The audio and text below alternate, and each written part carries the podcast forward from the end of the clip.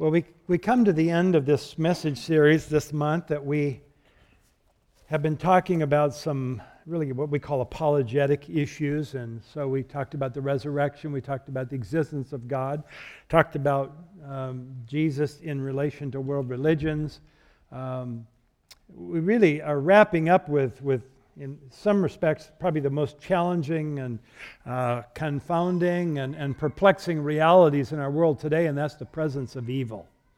Um, I don't think any of us would deny, as we look at the world today, that there are evil things that happen. Uh, there are evil people that make evil things happen. Uh, bad things happen not just to bad people, bad things happen to good people, to innocent people, to helpless people. How do we explain that? How, how do we account for evil in this world in which we are living? And when you start talking about the subject of evil, then it raises in a lot of people's minds a lot of different questions. Uh, one of which is Did God create evil? Uh, or is, do we have these two entities, as, as so much of mythology is, of, of a God of evil and a God of good that are constantly battling, and you really don't know who's going to win in the end? Or this one, if God is all loving, why does he allow evil? Or if God is all powerful, why doesn't he stop evil? I think for Christians, there, there are some other questions that come to, to, to mind, and that is Is there a redemptive purpose possible in suffering and in evil? Uh, or how should we speak about the presence and pervasiveness of evil in our culture and in our world today. Now, I have to tell you from the very start, there aren't easy, pat answers to those questions. Um, th- there are some limited answers. We see some, in, you know, some things from Scripture to help give us some kind of a framework there. Uh, but we'll always struggle in this area because we are finite people wrestling with things from an infinite God and His purposes and the way that He does things. Here's how I'm going to go at the subject this morning. I'm going to talk about evil in the past, and then I'm going to jump and talk about evil in the future, and then I'm going to circle around and come back to the middle and talk about evil in the present. Because I think an understanding of evil in our world today must be informed by those two things the past, where did evil originate? Where did it begin? And the end, what's ultimately going to happen to evil? What's the ultimate outcome of evil. And I think it's important that we know that. So, where, where did evil originate? If God didn't create evil, and the Bible is very clear that there's no evil in God, He couldn't have created evil, then where did it come from? Where did it begin? Well, the Bible indicates that God created angelic beings, and these beings were created to serve God, to worship God, and amongst those he, he created was one known as Lucifer. It's very possible that Lucifer was one of the archangels, of the highest level of angels, and we'll see from Scripture why that might be true. Lucifer led a revolt in heaven against God. And there are two Old Testament passages that give some hint to that. They describe human rulers, but there's no way that that could be the total intent of those passages. So we're going to look at those. Let's go to the book of Ezekiel in the Old Testament. Ezekiel chapter 28, and if you want to grab a Bible in front of you, that I can tell you is page 907. If you're on your own Bible or your personal device there, good luck. Ezekiel 28. The chapter starts clearly talking about a human ruler, but it's almost like there's a little bit of a shift when he gets partway through. And so I pick up the text in chapter 28 of Ezekiel and verse 11. Moreover, the word of the Lord came to me Son of man, raise a lamentation over the king of Tyre, and say to him, Thus says the Lord God, You were the signet or seal of perfection full of wisdom and perfect in beauty. You were in Eden, the garden of God. Every precious stone was your covering sardius, topaz, and diamond, beryl, onyx, and jasper, sapphire, emerald, and carbuncle. And crafted in gold were your settings and your engravings. On the day that you were created, they were prepared. You were an anointed guardian cherub I placed you. You were on the holy mountain of God. In the midst of the stones of fire, you walked. You were blameless in your ways from the day you were created till unrighteousness was found in you. In the abundance of your trade, you were filled with violence in your midst, and you sinned. So I cast you as a profane thing from the mountain of God, and I destroyed you, O guardian cherub, from the midst of the stones of fire. Your heart was proud because of your beauty. You corrupted your wisdom for the sake of your splendor. I cast you to the ground. I exposed you before kings to feast their eyes on you. By the multitude of your iniquities and the unrighteousness of your trade, you profaned your sanctuaries. So I brought fire out from your midst, it consumed you, and I turned you to ashes on the earth in the sight of all who saw you. All who know you among the peoples are appalled at you. You have come to a dreadful end and shall be no more forever. Ezekiel lived in the 6th century BC. He grew up in Jerusalem and was taken captive by Nebuchadnezzar to, Ab- to Babylon. And he prophesied there for about 22 years. Now, in this passage, he is talking about an historical figure, Ethbaal III, who was the ruler of the Phoenician seaport of Tyre. And this man was a man who is filled with pride. Uh, but there are probably dual persons in mind here. One is this ruler of Tyre, and maybe in, indwelt by Satan, but also Satan himself. Again, you can't see those things being written just about a human ruler. Satan here, Lucifer, is referred to as an anointed cherub. Now, when you read through your Bible, you discover the cherubs are angelic beings of high rank. Uh, we see them associated with guarding the holiness of God. They have to do with the presence of God, with the very glory uh, of God, the throne of God. We also see in Scripture them proclaiming the righteousness of God before his throne. And then there's an added thing here. He's called anointed, which would seem to indicate special favor with God. Donald Grey Barnhouse, speaking about Satan as the epitome of God's creation, writes this He awoke in the first moment of his existence in the full orbed beauty and power of his exalted position, surrounded by all the magnificence which God gave him. He saw himself as above all the hosts in power, wisdom, and beauty. Only at the throne of God itself did he see more than he himself possessed. And it is possible that even that was, in some sense, not fully visible to the eyes of the creation. Before his fall, he may be said to have occupied the role of prime minister for God, ruling possibly over the universe, but certainly over this world. So Ezekiel gives us maybe some insights into the character of this one who was created as a cherub, anointed of God, favored of God. Now let's go back a few books to the book of Isaiah, chapter 14, page 735.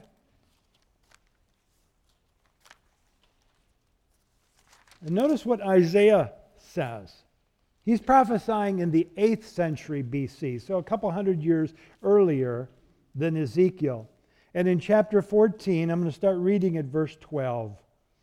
How you've fallen from heaven, O day star, son of dawn. How you are cut down to the ground, you who laid the nations low. You said in your heart, I will ascend to heaven above the stars of God. I will set my throne on high. I will sit on the mount of assembly in the far reaches of the north. I will ascend above the heights of the clouds. I will make myself like the Most High.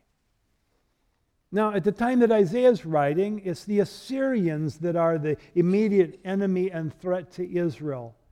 But gradually, the Babylonians gain power over the Assyrians. And so here is Isaiah predicting that God is going to use Babylon to punish his people who've disobeyed him, who've deserted him. He also predicts then that God is going to bring judgment on Babylon. But this one that he refers to here, he calls day star or possibly morning star. The Latin equivalent for that is Lucifer. That's where we get Lucifer. But here, pride enters into the heart of Lucifer, such that he wants to replace God. He wants to be God. And so it's like he shakes his fist in the face of God and says, I will replace you. Now remember, everything that God created was good, it was perfect, it was right. But it would appear from these passages that God created angelic beings with at least one opportunity of moral choice.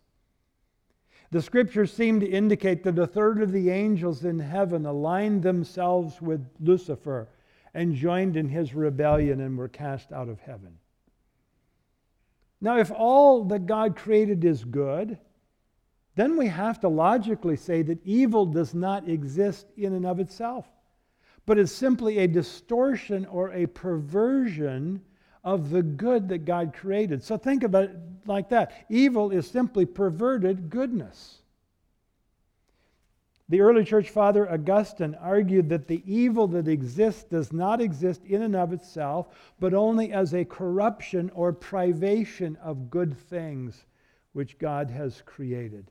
So when you think of, as the Bible describes, hell, hell is simply the absence of good, the absence of God's presence, and all that will go with that in the scriptural viewpoint. It's this angelic being. He goes by the name of Satan, Lucifer, Tempter, the devil in the New Testament.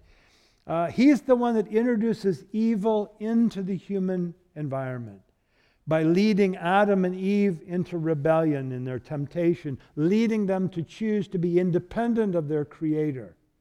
And in some respects, just like Lucifer, their choice to be like God, to be God, to replace God in their lives in that way. And the consequences, we see that still playing out in our world today.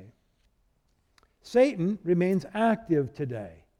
Uh, he, he is described in Scripture in a number of ways a ruler of demons, as the tempter, as a murderer, as the father of lies, as the prince of the power of the air. You just see with these titles, these descriptions, some of the way that he operates. So, if I can understand Scripture correctly, that tells me where evil enters into the world. What about its end, though? Well, we're going to look at some different passages. If you turn to the New Testament, to the Gospel of Matthew, the first book in the New Testament, we're going to go to Matthew chapter 13, page 1040. Jesus is in the midst here of telling a number of parables about the kingdom. And he talks about the sower and the seed. He talks about the mustard seed and, and uh, hidden treasure, the pearl of great price.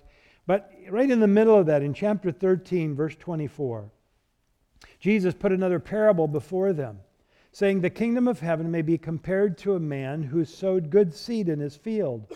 But while his men were sleeping, his enemy came and sowed weeds among the wheat and went away. So when the plants came up and bore grain, then the weeds appeared also. And the servants of the master of the house came and said to him, Master, did you not sow good seed in your field? How then does it have weeds? He said, An enemy has done this. So the servant said to him, Then do you want us to go and gather them? But he said, No, lest in gathering the weeds you root up the wheat along with them. Let both grow together until the harvest. And at harvest time, I will tell the reapers, Gather the weeds first, bind them into bundles to be burned, but gather the wheat into my barn he continues to tell parables. But then we pick up in verse 36 that after Jesus left the crowds and went into the house, his disciples came to him and said, Explain to us the parable of the weeds of the field. And he answered, The one who sows the good seed is the Son of Man. The field is the world, and the good seed is the sons of the kingdom. But the weeds are the sons of the evil one, and the enemy who sowed them is the devil. The harvest is the end of the age, and the reapers are angels. Just as the weeds are gathered and burned with fire, so will it be at the end of the age. The Son of Man will send his angels, and they will gather out of his kingdom all causes of sin and all lawbreakers, and throw them into the fiery furnace. In that place there will be weeping and gnashing of teeth. Then the righteous will shine like the sun in the kingdom of their Father. He who has ears, let him hear. I think the point of the parable is this though it might seem otherwise in the present, there is a future coming when God Himself will deal with evil and evildoers. that the books will be balanced. It's so easy in the present, and that's why we're looking here at the end first. It's so easy in the present to forget that there is an ultimate end to evil and to the evil one. And there will come a day when evil will be destroyed along with all evildoers. Uh, for that, we really have to go to the end of the, of the Bible. Go to the book of Revelation, all the way to the last book, Revelation chapter 20.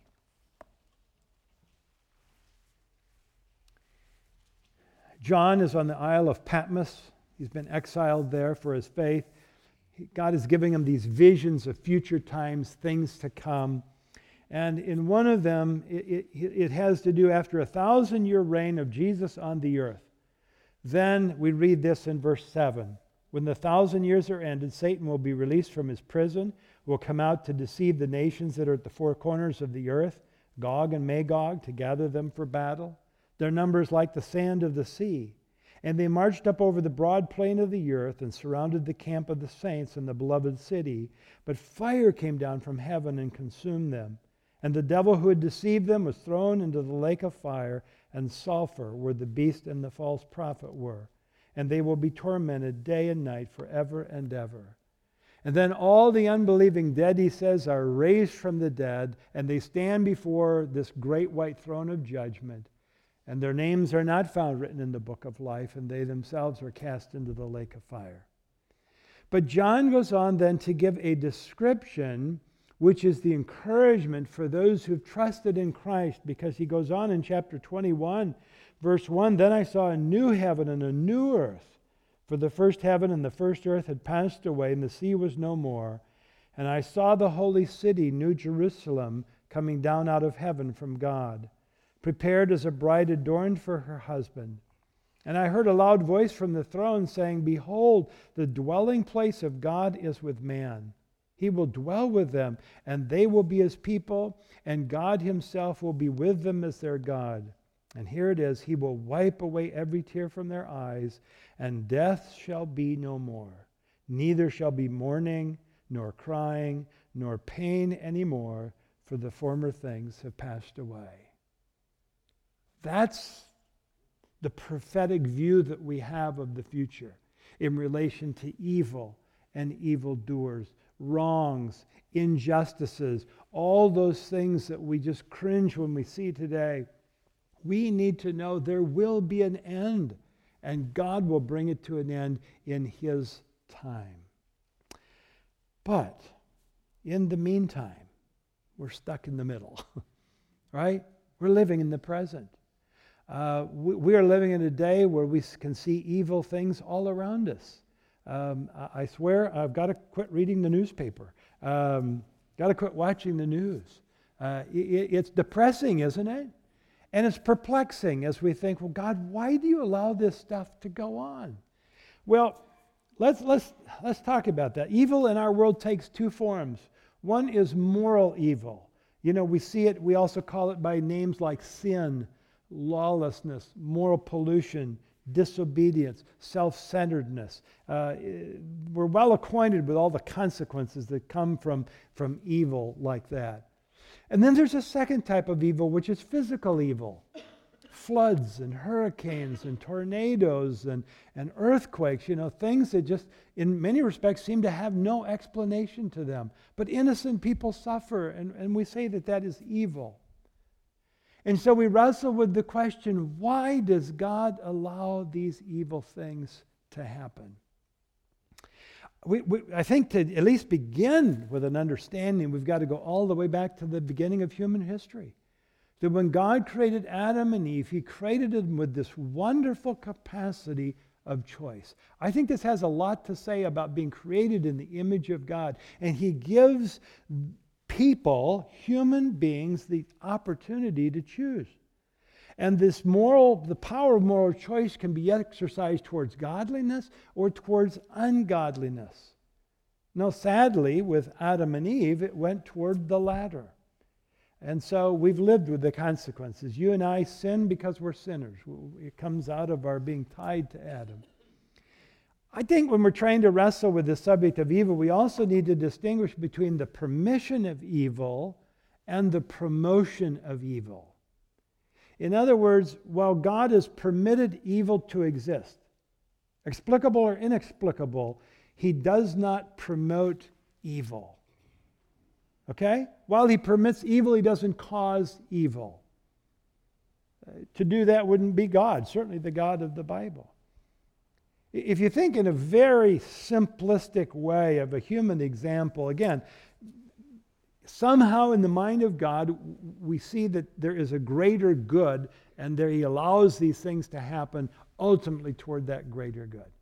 It's a little bit maybe like a parent uh, who, who desires the greater good of a child learning to walk. But to do that is to allow that child to suffer bumps and bruises and scrapes and black eyes and cuts for the greater good of learning to walk. I know illustrations break down. Stay with me. Um, John Wenham, in his book, The Enigma of Evil, writes Though moral evil is contrary to God's will, he permits both it and its consequences. Indeed, he not only permits its consequences, he sends them for wholly good and loving reasons, even when those reasons are hidden from us. You know, I don't know, honestly, how you make any sense of the world in which we live and of evil and suffering without acknowledging a historic fall of sin in Genesis 3. That we are fallen people living in a fallen world. I, I, I don't know how else we get that. We, each of us is aware and capable uh, of evil. We know that. We know what's in our heart. Uh, and good people do those things. But that's the reality of being fallen people in a fallen world. Dr. Norm Geisler, in his book, The Roots of Evil, uh, talks about reasons for physical evil that he believes explains virtually all evil in the world. And here's what he, he suggests uh, Some physical evil comes to us directly from our own free choices. And we know that with freedoms that we have to choose how we live, how we act, you know, come consequences, come results. So, you know, a heavy smoker may develop lung cancer. Uh, you, you, have, uh, if you choose to overeat, you know, you may become obese, and that's going to have all kinds of health issues in there. A person chooses to drive drunk, may be the cause of an accident, harm to himself or to others. You know, these forms of suffering come as a result of the choices that God has given us the freedom to make. There are also some physical evils that come to us indirectly from the exercise of our freedom. I mean, you have freedom to sit around all day and be gainfully unemployed. But you know what often comes with that is poverty. And so there's indirectly results and consequences that come from that. Uh, some physical evils come to us directly from the free choices of others. In a world of free choices, a number of evils are not only possible, they are real. Child abuse, spousal abuse, victims of crimes, whatever they might be. It's because of the actions that others choose to take. And then there's some physical evil that comes to us indirectly from the free choices of others. Uh, if you think about it, your ancestors have made choices on where they would live, what they would do. There are some choices that you had nothing to do with, but you live with some of the consequences that come on down from all that time. Let's pivot just a moment here. Let, us let's, because I, I really think we've got to get to this. How are we're going to view evil and suffering from a biblical perspective. Obviously, we don't have tons of time to go into all of that, but I want to suggest that is it possible that we can see suffering in a way that it might promote spiritual gain, spiritual benefit, spiritual growth. That there's a redemptive purpose and outcome for the Christian who's trusting in God's providence and in his sovereignty. Surely that's what the Apostle Paul had in mind when he wrote those familiar verses to the Christians in Rome. And we know that God causes all things to work together for good to those who love him and are the called according to his purpose. For those whom he foreknew, he also predestined to be conformed to the image of his Son, in order that he might be the firstborn among many brothers. Now, listen, Paul does not say all things are good. That's not what the text says. But that God, who is sovereign, God who reigns in his universe, can take anything that happens in our lives and can use them for our ultimate good and for his glory. You know, we, we, we have to see and understand his good purpose in this lifetime.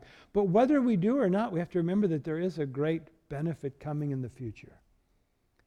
You know, we're challenged when we see evil, when bad things happen, aren't we? I mean, I remember when my, and I won't tell you the whole story, but I remember when my, my brother in law was critically burned in an accident. It was an explosion. He was a transport driver for Conoco Oil Company and pulled up to, to load his tanker, and, and there was two already up in the loading dock, so he left his truck down below, left the engine running and one of the men up on the loading dock actually overflowed the fuel tank, and the fuel began to run down the hill toward his truck. Uh, the fumes going ahead, he, he heard his engine racing, so he ran down to shut it off, and just as he got to the door, it exploded. He's on fire. Uh, the shock of, of, of, the, of the wave from, from the explosion just laid everybody else flat. So here he is, he's on fire, he's tearing his burning clothing off, he's running out the gate of the loading area, and a 16 year old who had just got his driver's license stopped and picked him up and took him to the nearest town. Um, we heard about what had happened. My sister, they had a six month old, and my parents had gotten down there right before he left. They flew him to the University of Iowa Medical Unit, to the burn unit there. Uh, we were out in Colorado with Campus Crusade Staff Training Conference and called, got a hold of a doctor who said, first diagnosis, third degree burns 65% of the body. Uh, that's all he would tell us. So my sister and my parents left without knowing whether he was living or dead. Well, a week later, he was still alive, and so we went back to see what was happening. Uh, we went in. We were going to go in to see him. My mom, who's a nurse, kind of warned us. Listen, they, you know, he's wrapped. He's going to be wrapped up like a mummy. Uh, they, they, they uh, you know, they lose the, the, the skin, so there's the cold. Um, they, they treated at the hospital there with chemicals that turned everything black. Looked like a field hospital in a war zone.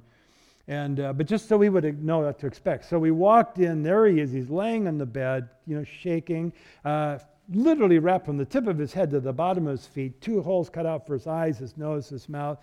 We walked in, here's the first thing that he said to us Did they tell you what happened to me? He said, When I was on fire running out the gate, I gave my life to Christ.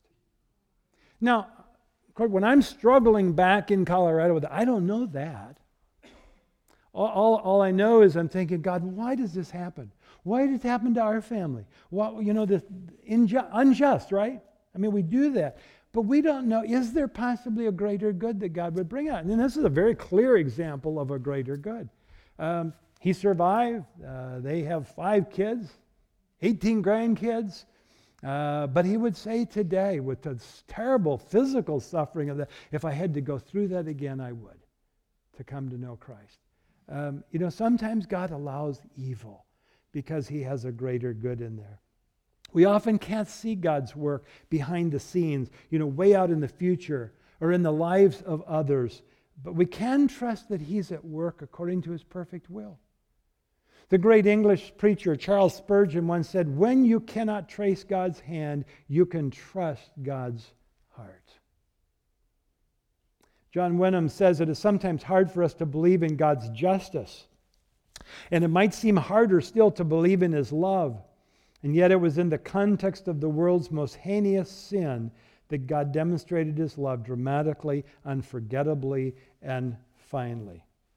Let me just read one closing paragraph here from his book, The Enigma of Evil. No Christian dare doubt God's goodness in permitting the most grievous suffering when he remembers the means which God chose for the overthrow of evil. It was in the depth of human agony that Christ bore our sins in his body on the tree. Not only tortured in body and forsaken by his friends, but cut off from his Father and become a curse for us he suffered what no other man has suffered. But in dying, he won the decisive battle against human sin and against the cosmic hosts of wickedness which have enslaved the world. On the cross, he disarmed the principalities and powers and made a public example of them, triumphing over them. What an amazing thing that God should choose this little planet as the scene of his final conflict with evil. What a reassuring thing that he should have chosen suffering as a means to the accomplishing of his ends. What a source of strength to know that he does not ask of us more than he was prepared to give himself. Evil. But God has a plan. God will bring it to an end. Well, we need to dialogue a little bit about that. Let me pray and then we'll go to that. Lord, thank you that you are a good Father. And uh, even though we don't know, and, and we admit we don't know, we don't understand, that you have allowed evil to thrive for a time, seemingly sometimes even to be running on ahead. But we believe your word, Father, that you will one day uh, bring evil to an end, that you will set all wrongs right. And Lord, your work in our lives and what might even appear to be evil, I'm mindful of Joseph saying to his brothers who had sold him into slavery, What you meant for evil, God intended for good. Would you give us eyes of faith, Lord, to see that you might bring good out of every evil? And we just are going to have to trust you in the meantime and wait on you to work. May we have that patient faith and trust. And I ask these things in Jesus' name. Amen.